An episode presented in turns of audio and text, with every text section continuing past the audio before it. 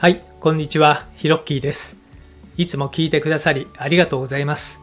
このラジオは僕の今までの経験をもとに物事の楽しい捉え方という視点でお話ししている番組です。どうぞリラックスして聞いてみてくださいね。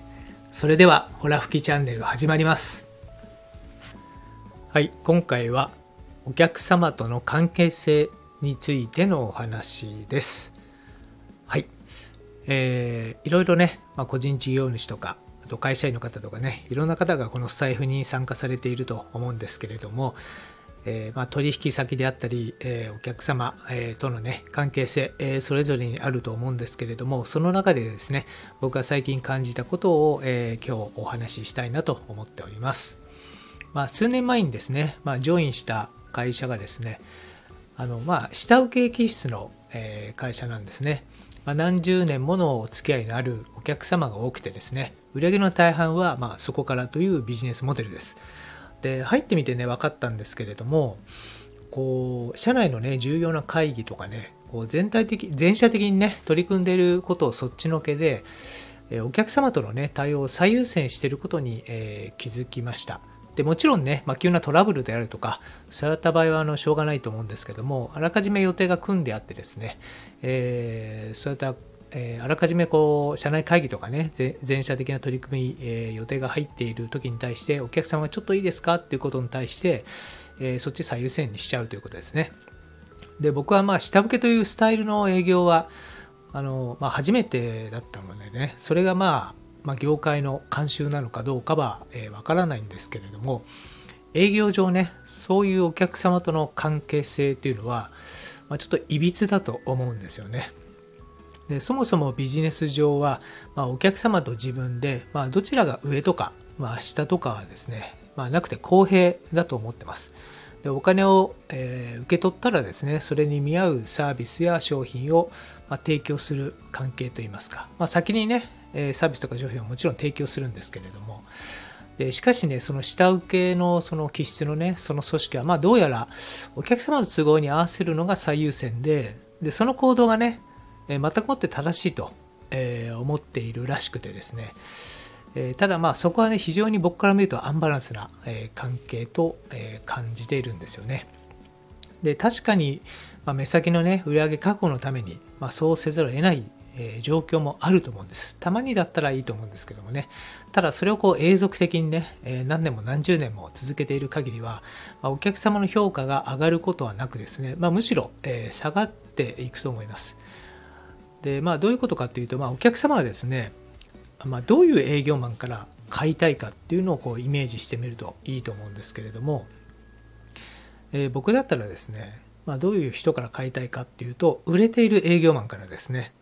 でなぜかというと、まあ、その人はまあ情報量も多いでしょうし、まあ、会社からも信頼されているというふうにイメージされます。でさらにまあそういった人っていうのはやっぱり社外の人もほっときませんからね、まあ、社外とのネットワークも、えーあるかもしれないなということを考えると、まあ、そういう売れてる営業マンの人とね、まあ、お付き合いしたいその人から買いたいというふうに思うんですよね。で一方でこういつ連絡してもなんかこう打ち合わせのね時間を作ってくれるなとか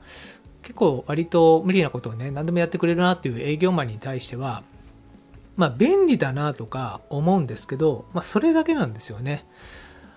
でむしろねその日は例えば既存の予定があるんでこの日だったら何時から何時が可能なのですがいかがですかとか、えー言われた方がですねなんかむしろこう安心できます。あそあこの人忙しいんだなっていうね。はい。まあ、あの先日のねギブアンドテイクの話ではないですけども、まああのまあ、もちろんね先にこうギブする与えるお客様のねご意向に沿うっていうのは大切なんですけれどもこうギブされたらね何かしら返さないとなっていうふうにね本当に理解してるお客様でないと実は、えーあんまり意味がないっていうことも、えーあります、まあ、ビジネス上はですねこう何でも時間を合わせますとか、えーとギブしすぎるとテイクしかしないお客様も実際にはいらっしゃいますので、まあ、注意が必要なんですよね。でさらにですねそういうそのテイクだけ考えているお客さんの周りにはですね当然その同様にテイクをする人しかいないので、その方からの紹介っていうのも注意が必要です。なので基本的にそういうあのまあ、自己防衛じゃないんですけどね、えーいつもやってくれて悪いね次回も頼むよみたいな形でね、テイクしか考えてないお客様は、まあ、あの、僕は割と遠読していて、えー、まあ、むしろね、自分が本当に、あの、付き合いたいとお客様をね、まあ、あの、まあ、いい意味でも悪いでも、まあ、あのこと言葉を選ぶの本当難しいんですけども、まあ、お客様を選ぶというスタンスで、えー、とずっとやってきています。はいでまあ、世の中の、ね、営業マンのイメージが、まあ、今でもねそうかわからないんですけども一昔前まではお客様にペコペコするっていうのがなんか一般的なイメージだったように思います。でも実際はですね売れてる営業マンっていうのは全く異なりますし、まあ、むしろね、えー、断ることの方が多かったりしますよね、まあ、できないものはできませんと。でこちらはできますけどとか、まあ、むしろそのお客様が、えーと、自分自身でも気づいていないですね。こう潜在的な欲求というのを、え組み上げてくれて、え斜め上からですね提案してくるなんていう人の方が多かったりしますよね。はいまあ、なので、まあ、今回ですねたまたまそういう、まあ、今の会社、えー、下請け気質の会社の中で、え営業マンの、ね、お客さんとの関係性を見てね、えーと、ハテナマークがいっぱいあったと、まあ、そういう日だったので、えー、まあ改めてですね、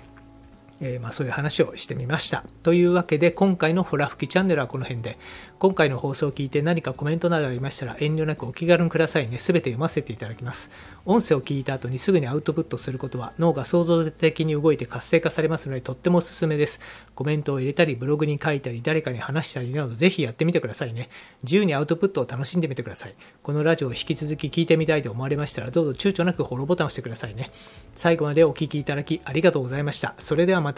Thank you for listening to the end. Let there be prosperity.